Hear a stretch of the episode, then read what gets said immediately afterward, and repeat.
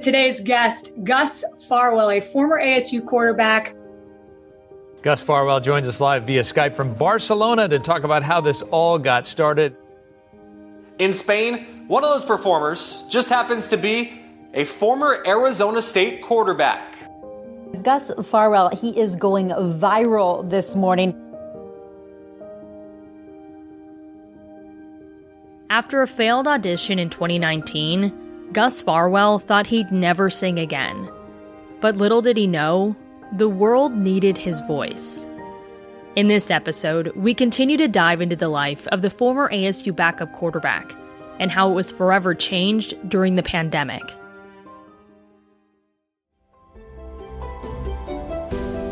I'm Kirsten Susel, and this is PHNX The Story.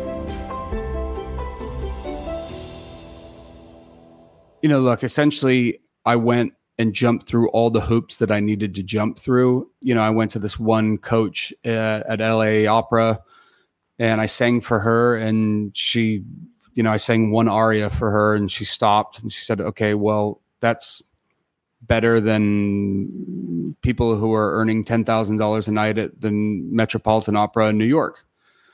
And she said, but I don't know how to help you. That's not what I do. Like, I don't know how to launch people's careers or things. And then I, so she's like, well, I would like you to, you know, work with this one coach and just, you know, so there's always, being a singer is like being a golfer. You always need a coach. And so I went and I did all those things. And then when it sort of came time for me to be put in front of the people who had sort of promised for me to be put in front of, it just didn't happen.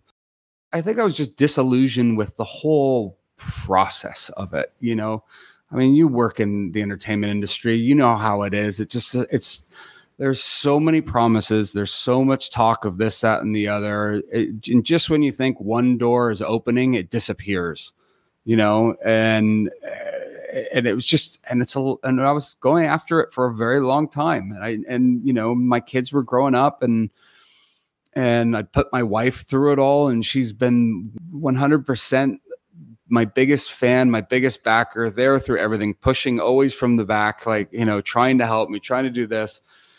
And it's exhausting. And then it just kind of got to this point. I was just like, what am I doing? You know, maybe, maybe I'm done. Maybe I'm done.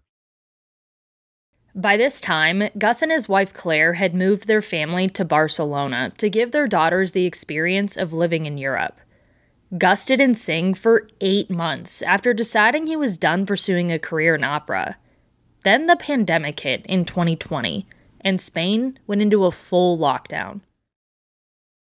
It was really extreme here. As, as far as I know, Spain had the worst lockdown in the Western world. You know, I think outside of China, we basically had the worst lockdown, and our, our kids didn't walk outside our apartment for 45 straight days uh, they did not go outside.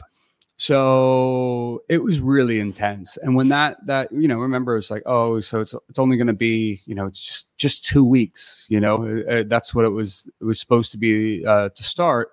But again, we no one had ever gone through anything like this, and and you know, leading up to it, it was really strange. It wasn't strange; it was normal uh, that no one really, no one knows each other. It's just a city, right? And you can see people across the way, and you know, I know there's a little lady that, you know, waters her flowers directly across and, you know, you see her doing that, but you don't know who she is or have any sort of relationship or whatever. And maybe, you know, if anything, you sort of avert your eyes if you make eye contact with anybody. It's like, you know, it's, it's the opposite of, of saying hello. And, and then it just really changed that first day where we were all kind of like, okay, it was like, it was almost like being at camp, you know, it's like, oh, we're, we're all locked in here and, here you are and there you are and and people are like waving to each other from the roofs and everything else like hi like yeah we're going to be here too so uh, you know what I don't really know what to say. To help paint a picture gus lives on the seventh floor of an apartment building near a four-way intersection right in the heart of barcelona. And there are other apartment buildings on every side meaning his balcony faced a lot of people while on lockdown, the city came together and decided everyone would come to their windows and balconies and clap at 8 p.m. every night to show their support for frontline workers operating tirelessly to save lives.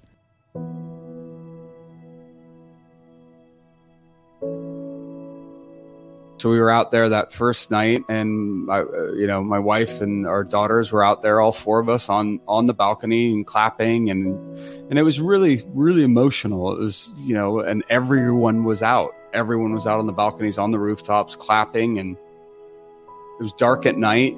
Um, you couldn't really see anybody, but you could, you could hear them, and and then I remember I, an ambulance came by with its sirens blaring, and everybody cheered for it like it was like a running back, like running down the sideline, you know, running for a touchdown.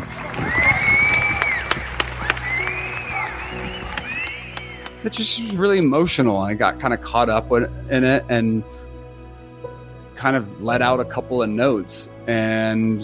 Uh, you know, just the last couple of notes of Nessun Dorma and, you know, the big, big notes at the end. Some people cheered and everything. else. I was like, woo, everything else. And, and then everybody just went back inside, and that was the end of that. It was the next day that my wife said to me, she just said, you know, she's like, why don't you, why don't you actually sing something, you know? And I said, ah, I don't know. And I, I said, you know, I don't really want to make it about me or this. And she goes, No, no, no, it's not about you. It's about them. Like, sing for them. They need something. And, um, so I thought, okay. And I, I actually really didn't think much of it at all. And I actually only sang half an aria and sort of hit a high note at the end uh, I, I, mean, I really just sort of fudged it, and because I just thought that people weren't going to be interested. but the next thing I knew, they all went nuts and started chanting um, "otra, otra," you know, which means another, another.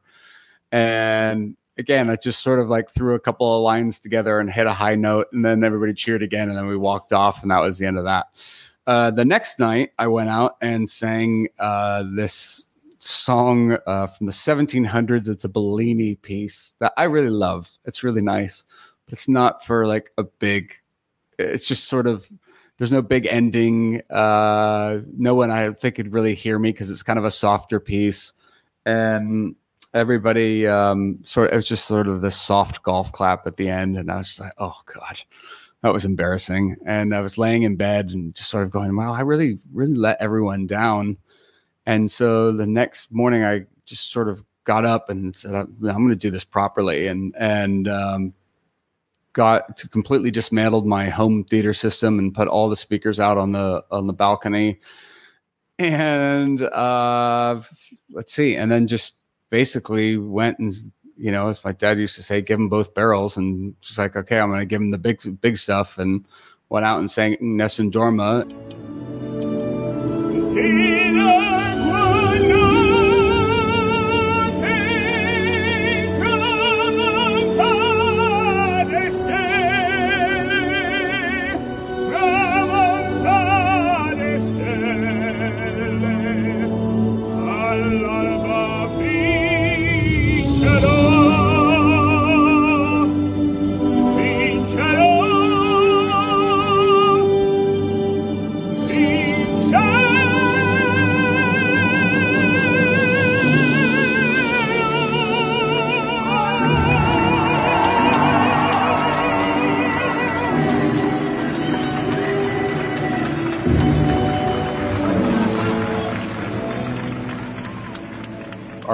Then 11 year old daughter, I think, uh, filmed it from the other balcony. And my wife posted it. And then it just kind of went nuts from there. Little did he know, singing on his balcony would become a nightly tradition. And that two week lockdown wound up lasting more than two months.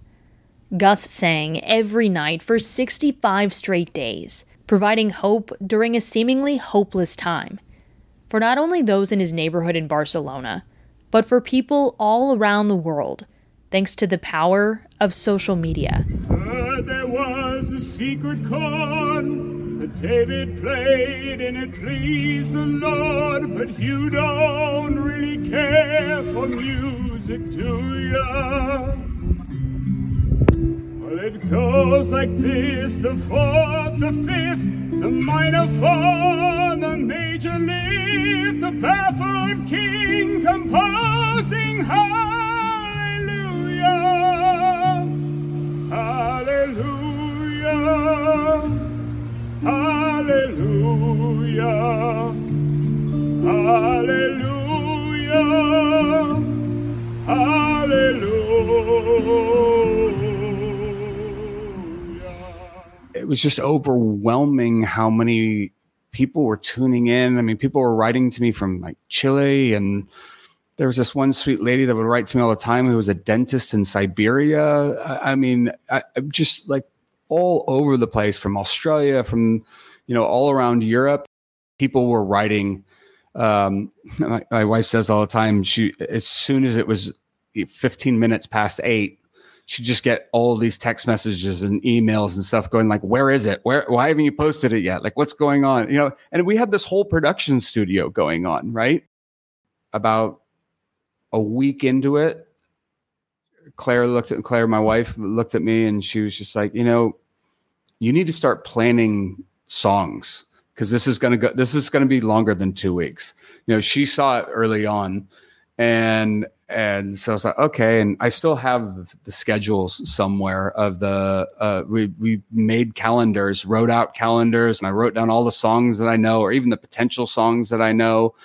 Some of them I didn't know. Some of them were the first time I'd ever sung them ever off balcony, and it's kind of, you know, it would have been actually a lot easier to do it without the whole online following, you know, because I knew that every note was going to end up out out there.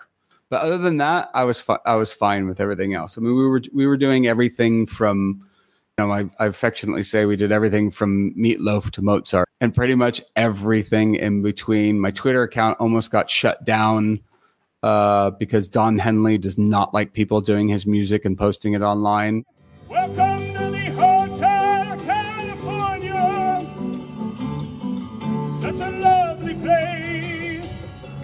you know, and it was funny. There was like an ebb and flow to it. Like the weekends were always way more exciting, and I would kind of save the big, the really what I thought would be really good songs for the weekend because there would just be a bigger crowd.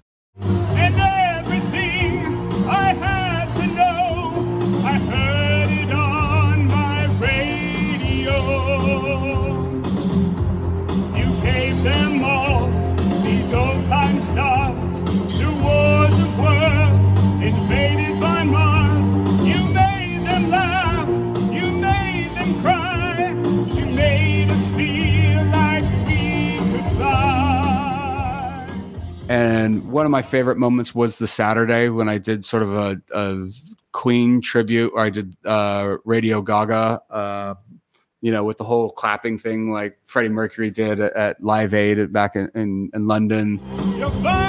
Hour. Everybody just jumped right in. Oh,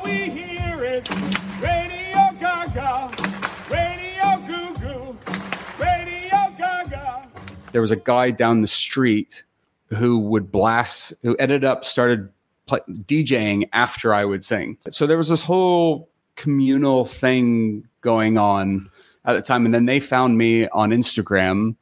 And then he he would actually talk to everybody through like he had a microphone and and there was it was actually really funny. And he eventually started calling out. He's like Gaz Gaz we love you. We love you Gaz. We found you on Instagram. So, so and again no one knew who I was. I, I'm singing in my neighborhood but nobody knows me.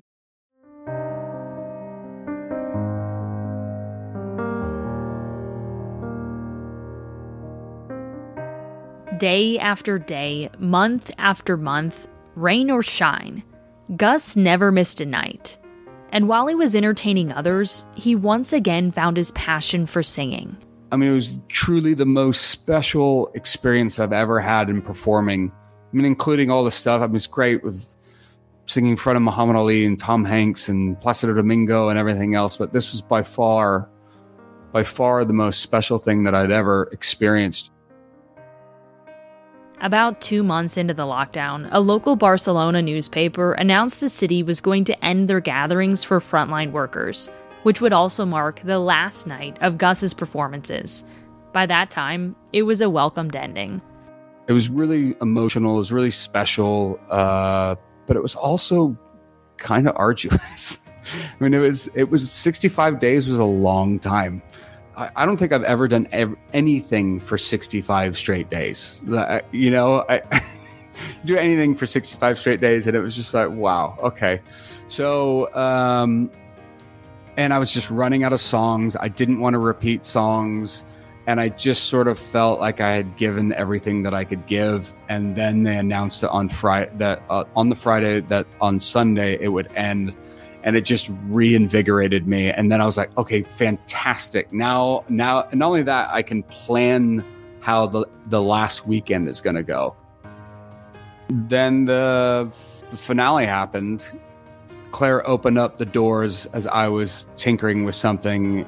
And i'll never forget the amount of applause that i heard outside and how many people there were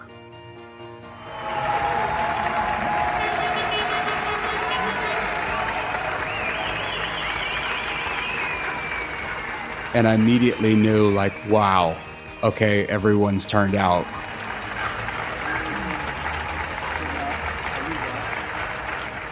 Try not to get too emotional here. In opera, when you become a certain level,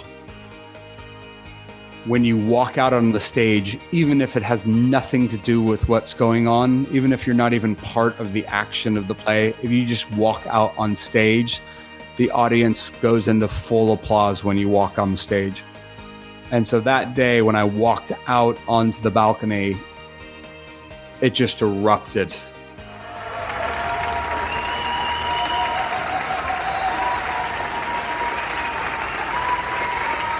I mean, I was surprised I even made through the singing, quite frankly. And in fact, at the last Nessun Dorma, most I mean, 99% of people won't hear it, but I can hear it where my voice almost went because I was starting to get too emotional and start crying. Just because I knew I was done too. Like it was just, and just hitting that final last note and just being done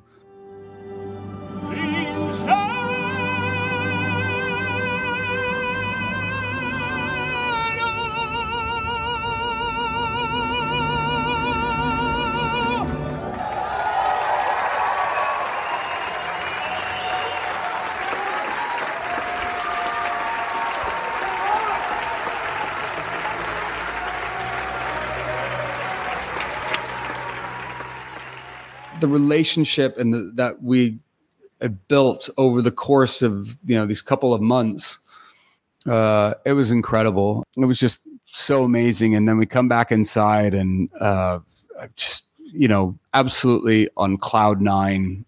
And claire gets a text message from the guy downstairs saying hey did you see the cops in the building? And she said what cops and she writes back, What cops? The doorbell rings and go and open it. And there's two, uh, two police officers just basically told me they shut me down. They said they were very complimentary. They said, you know, you have a very nice voice, by the way, uh, but you cannot do this anymore. There's way too many people. You know, there were still tons of restrictions. Like you weren't even supposed to have six people together. And it was so fantastic that as he was walking out, he turned right back around and looked me straight in the eye. And he's like, no mas, like no more. And I, and I looked at him and I said, absolutely not. Like absolutely no.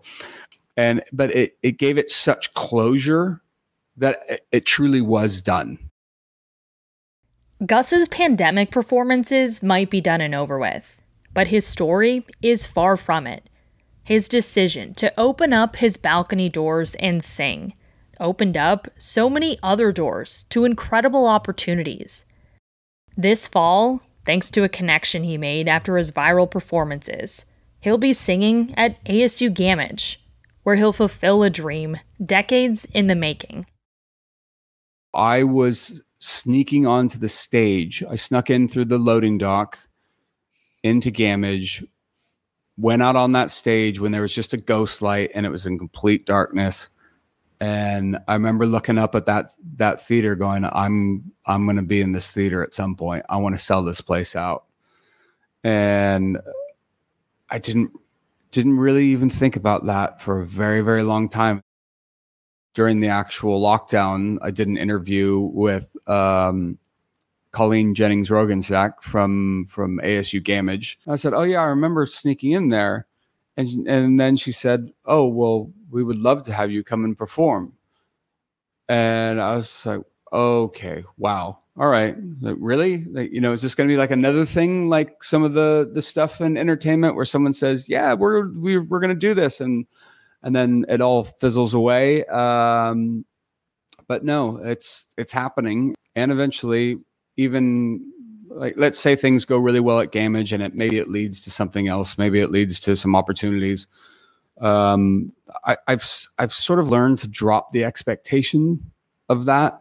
I don't want to think about that. I don't want to worry about it. I just want to go and enjoy being there with the audience and putting on a show and I don't want to think about anything else because I thought about that stuff for a long time. Well, what is this going to do? How is this? You know, it's that's it's it's the curse of the entertainment industry. It's always the what's next. I, I don't want to think about that with this concert. It's only about being there. This concert is so so much a moment in my life of just 25 years later coming back and singing at Gammage to to be able to do that, just to have the opportunity to do that is incredible for me. That's actually not the only exciting thing Gus has in store during this football season. Because of connections he made during an interview with the Pac 12 network about his singing back in 2020, he'll be doing broadcast work with the network and will make his debut on Thursday, September 1st during ASU's season opener against Northern Arizona. I'm really excited. I'm as excited about this and uh, being able to talk about football and be around football again and really just enjoy it from the outside perspective. Uh, and you know, eventually, I will have to transition out of. There's an end game to my singing, and I will have to transition out. And if that is being able to work in and around college football for a while, um, that's great.